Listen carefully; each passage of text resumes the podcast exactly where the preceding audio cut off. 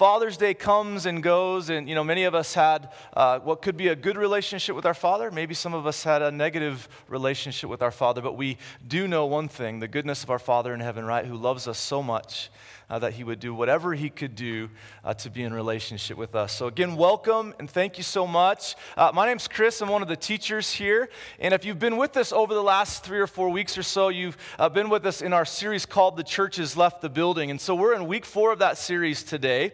Uh, and just kind of a brief recap of what we've talked about. Uh, we've been talking about the essentials of the church, of what really started the beginning of God's church in Acts, in the, in the first, or in Acts all the way through Acts.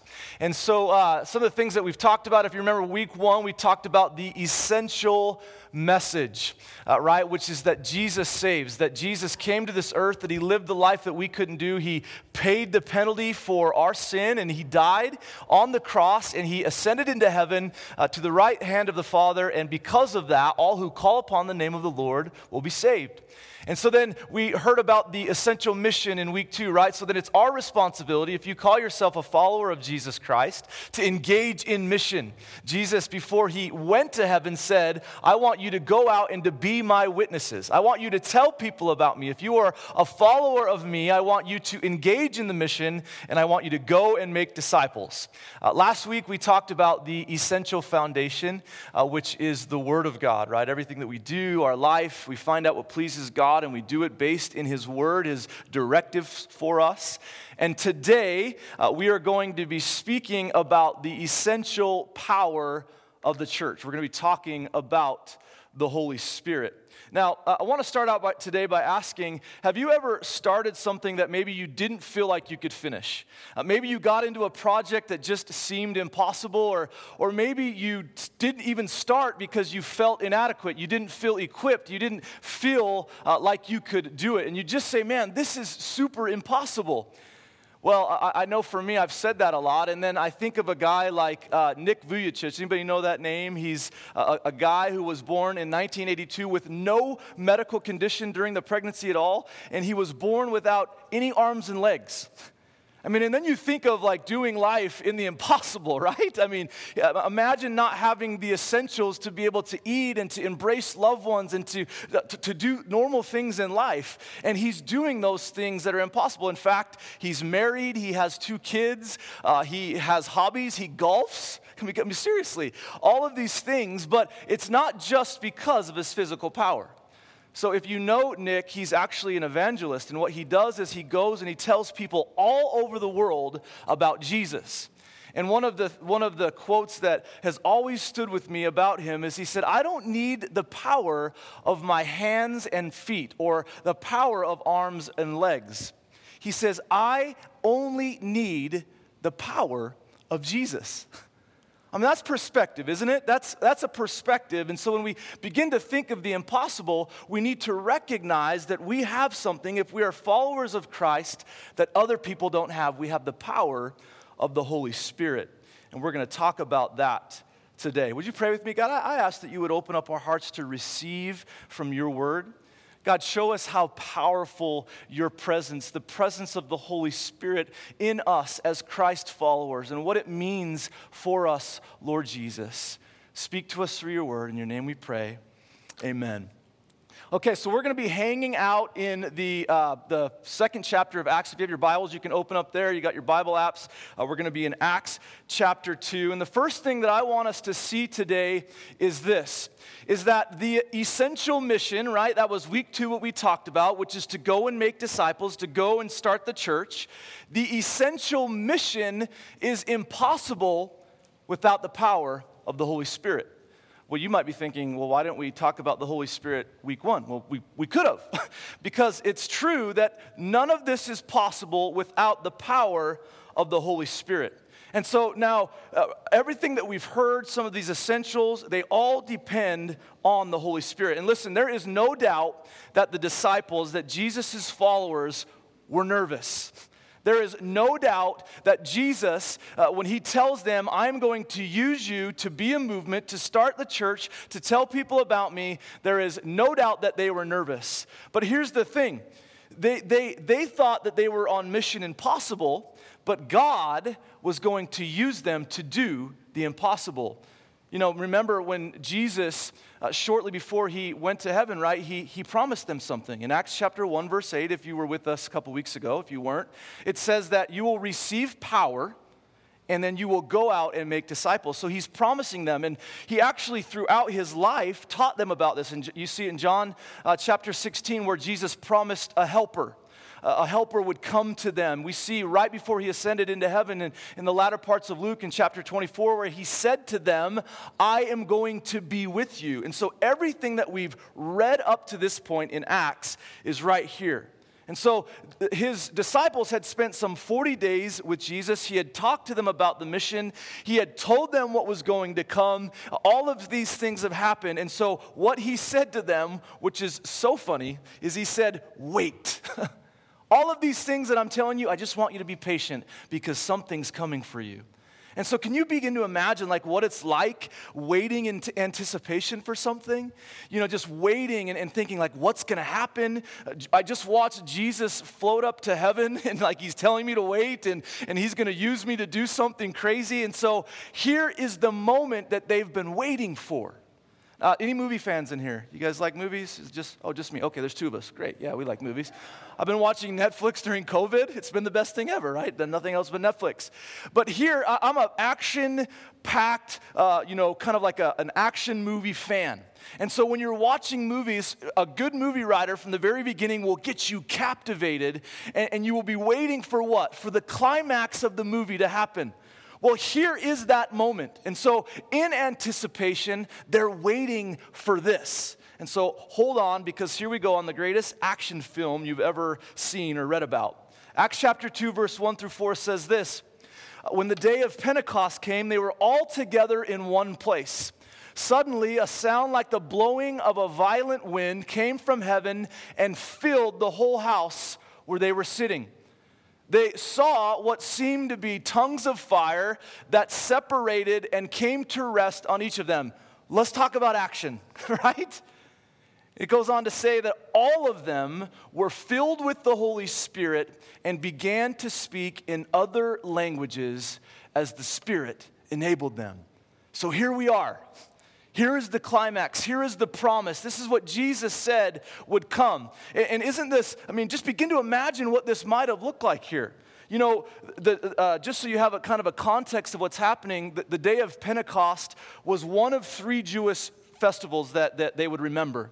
And so Pentecost, Pente means 50, so 50 days after the Passover celebration, they would do what's called the day of Pentecost. And so they would remember, they would remember God. And so here they are in reverence, they're waiting in anticipation, they're definitely praying, and there's a lot of people there. It's not just the disciples, it's people from all over, so there's a lot of Jewish people there. And so they're waiting and, and remembering. And so here we have the disciples and some of his followers waiting, and their prayers, the things that they're praying about, are about ready to be answered in a way that I don't think any of them could begin to imagine. It's this miraculous event. And so they're waiting and they see this, and this event happens, and and I, I think that, I mean, just, just for a moment, it was more than just like fast tracking Rosetta Stone and like speaking another language here. Like, this was like languages that they didn't know and they've never spoken before. And, and they're speaking in those languages. And, and, so that, that's cool, right? Like that's kind of a cool thing. But then begin to imagine uh, the other things that are going on. The Bible says that it came in like a, a mighty wind from heaven. And so people, uh, many Bible scholars would say that the, this is something similar to what you would hear as the powerful force of a tornado. And so they're sitting here praying, and this sound comes in, and it's this mighty wind. And, and what would you do? I'd run, right? Run away, run to the hills as fast as I can. But then, not only that, uh, they're probably thinking, man, the power of God, it's here. And then you, you, open your eyes and you're looking around, and literally flames are over your buddies' heads. Like, uh, this is crazy. This is the, the craziest thing that you could even begin to imagine. And you know what I think? I think, yeah, they were afraid. There, there was some fear there, there was some doubt. But I, I think that they were thinking, oh my gosh, here is the promise that Jesus said would come. And, and when I see fire, uh, they would remember fire representing the power of God. Because do you remember uh, when, when God spoke to Moses, it came in the form of what? A burning bush, fire consumed. What happened when he led them out of Egypt, out of the Exodus? What did he do? He protected them by what? Fire and he led them at night and he illuminated their path. And so here they're thinking, this is the very presence of God resting over us. I am now going to have God in me. Now listen, I don't know about you, but this would have freaked me out. Crazy. But here's the thing I, I, think what's interesting is that these disciples were with him, and Jesus did some pretty crazy things, didn't he? He healed people, he, he raised the dead to life. He, he healed those who were sick. He made the blind see, and they watched him do that. And now, here, they, they are remembering all of those things, but not only that, but they remember just some 43 days before they watched him murdered right before their eyes. And they mourned and they grieved and they were confused and they were upset. And they went to see the tomb and to remember him. And what happened? He wasn't there. And so now there's confusion. Where is he? And then what does he do? He shows up. It's like these are the days of our lives, right? Have anybody seen that soap opera? Like, this is what's going on. And not only did he show up, but then he left them again. And now he's returning again through the power of the Holy Spirit. Man, I get goosebumps just thinking about what this would have been like. But you see, this was more than just a miraculous event. This was the beginning of the greatest calling, the greatest empowering movement. This is being called to mission, and this is God saying, I am now with you, and nothing will be impossible. Nothing will be impossible. Me in you will start the movement of this church. And now here is the time for that to begin. Now, you might be like me and you're thinking, well, I, I, have a tendency to be a little bit selfish. Like, if, if I have things, I want them for me, right? If it's mine, I'm going to take care of it. It's me. We love me some me, right? I'm, I'm my biggest fan. And, and I can only imagine them being like, you know what? We just went through all of that, and now God is with us. I'm going to keep this to myself. I'm gonna, I'm gonna start speaking with my cronies in a different language, right? Because I can. I'm sophisticated now. I'm gonna, I'm gonna just take this, and God's now with me. And, and, and I, I don't wanna go rock the boat. I don't wanna go tell people about God. I'm just gonna just keep it all here. But remember, Jesus said, no, that's not what this is about. This is about going out and telling not just Judea and Samaria, but what? All of the nations about me. And this is going to be for everyone.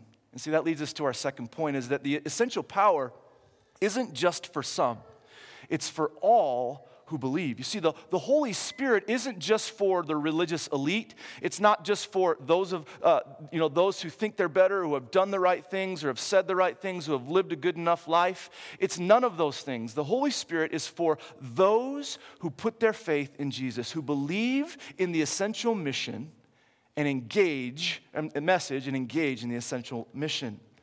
Now, here's why this is important because remember, Jesus said he was going to empower them to reach where? All of the nations, right?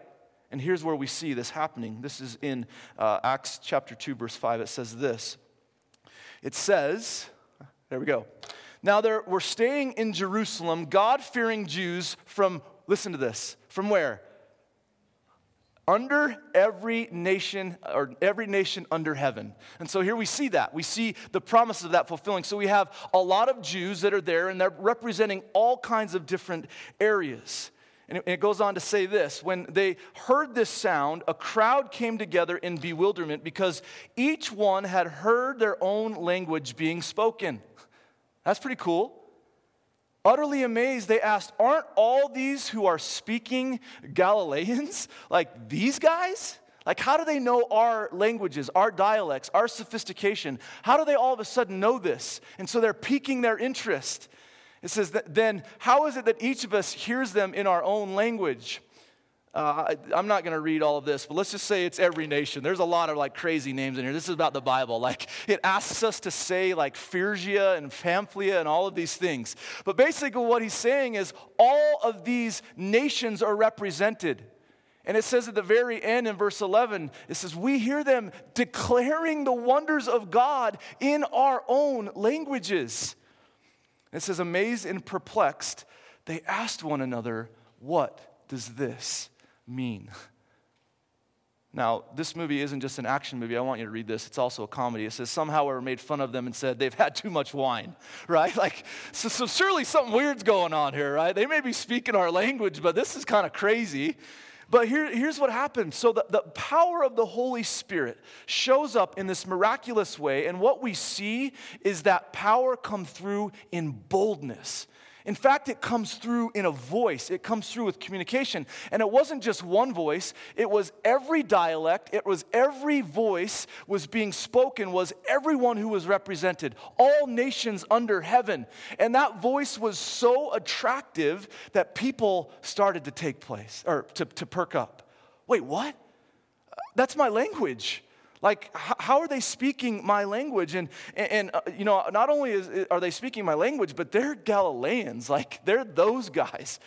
And, and, and people start to listen. So, what does this mean? The, these disciples, these misfits, the tax collector, like all of these people that no one would, would even be educated enough to speak my language, they're boldly declaring this message, and it's attractive.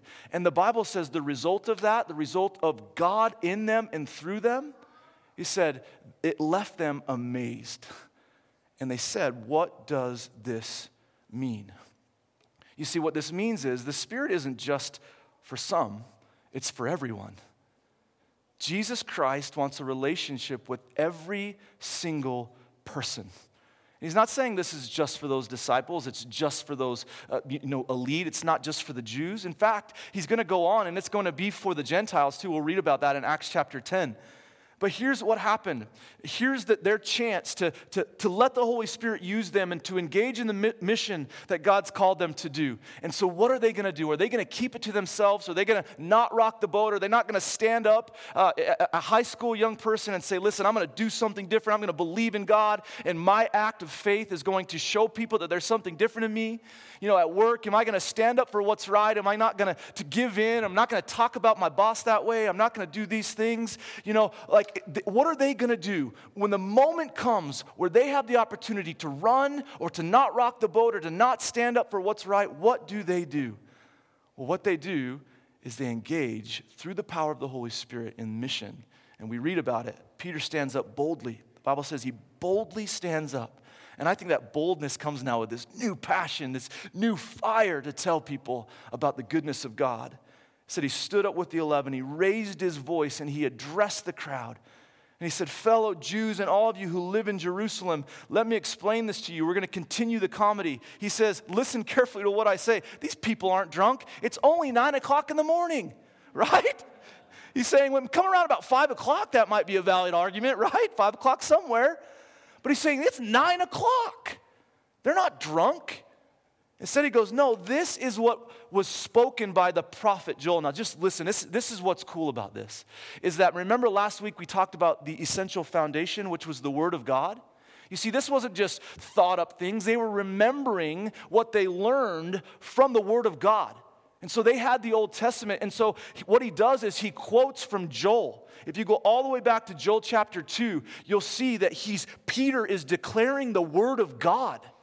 That the Word of God that's powerful, that he knows that God can use. And so not only is he using the, the Holy Spirit, but he's using the foundation, he's using God's Word.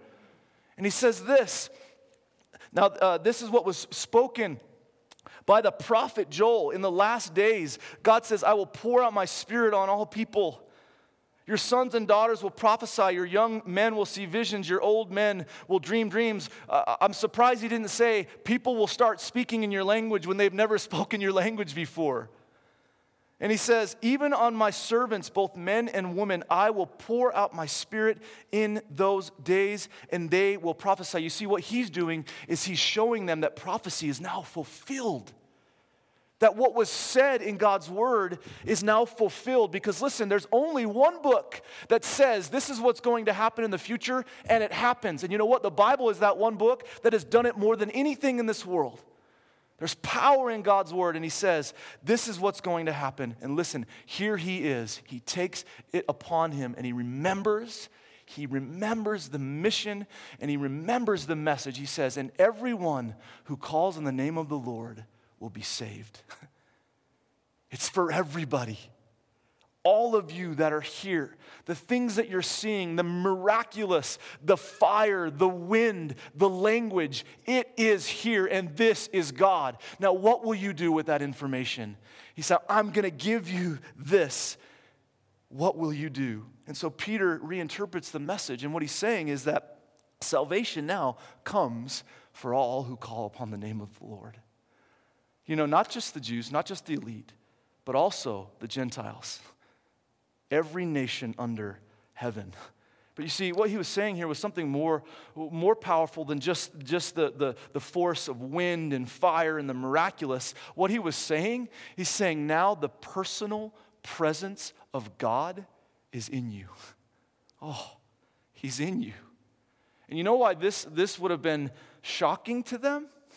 Because, listen, the Jews know that, that God would come upon his people in the form of a prophet he would, uh, you know, come. There had to be rituals and routines. The only time a, a, prophet could be in the presence of God is if he was without sin and made pure. And so they had to do sacrifices. They had to do it repeatedly. All of the sins of the people had to be accounted for. And it was a routine over and over and over and over again.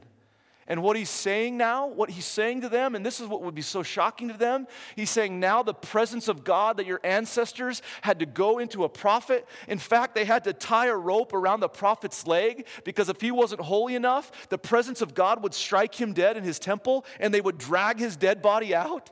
That same God that's powerful and mighty that maybe you've been fearful of, He can now reside in you. And that power that He has is not going to be to harm you, it's going to, to fill you and give you boldness and a voice to stand up in high school, to stand up at work, to tell people about Jesus, to lead your family, to lead the lost to Jesus Christ. That's the power that you have in you. The very presence of God is no longer coming through a prophet, it's no longer coming through routines or rituals. It's now in you for those who believe. That same power that, that defeated death, that raised Christ from the grave, is now in you. Now go and make disciples. The fulfillment of this prophecy right here, Peter's prophecy, in just about an hour or maybe two hours later, scholars would say, comes to fruition. In verse 41, we see that 3,000 people, 3,000 Jews gave their life to Christ that day. And you know what happened? It didn't just stay there. It wasn't just a big party because listen, you remember every nation under heaven was represented. So what do people do? They come to celebrate and they what? They go back home. And there is no doubt that what they experienced, life change, was going to impact the world around them.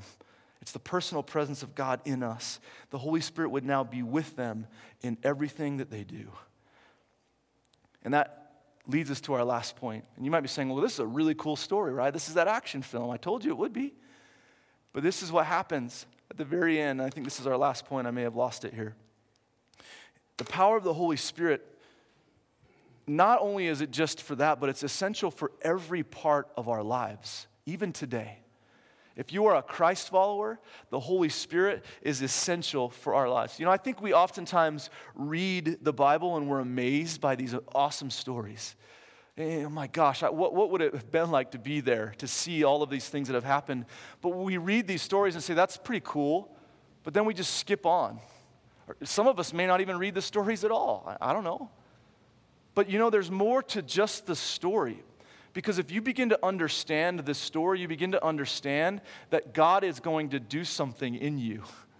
He's going to make the old new. He's going to make what was once dead, He's going to bring it to life spiritually. And so now you have this new life. The Bible says that when you accept Christ into your heart, you become a new creation, you become a new person in God. All of your sins have been cleansed. All of, all of your shame and guilt, all those things are no more because now you are a representative of Christ. He, you are literally the temple of the Holy Spirit. And so here's what happens is it now begins when God resides in you, believer, when God resides in you, it changes everything about you. It impacts every part of your life. In fact, Galatians 5 24 to 35 says, Those who belong to Christ Jesus have crucified the flesh with its passions and desires. He says, Listen, since we live by the Spirit, let us keep step with the Spirit. What does that say? The, the, things that used to drive our desires, our thoughts and our desires and the addictions and the sin and, and all of those things, that, oh, that's the only thing we knew. Those things begin to change because now God is in us. And, and those thoughts turn from sinful thoughts to thoughts of the fruits of the Spirit, which is joy, peace, patience, goodness, kindness, self control. Like all of those things, and it begins to impact every part of our life. And so that naturally reaches out. And it impacts our relationships. It impacts our marriages. It impacts our work relationships, our, our school relationships. It impacts everything. It helps us defeat anxiety and fear and worry and doubt. It helps us defeat addiction and all of these things because now we are called and we are made new and we are in step with and in mission with the creator of heaven and earth. It impacts every part of our life.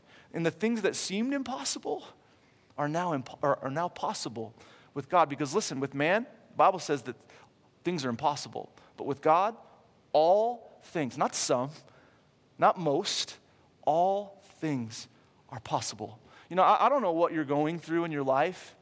You could be living on cloud nine, but maybe you're struggling. Maybe it's a relationship. Maybe it's an addiction. You know, my hope and prayer is that God would show you that He loves you, that He cares about you, that He's not looking at you with condemning eyes, but what He's saying is, is that I will make you new.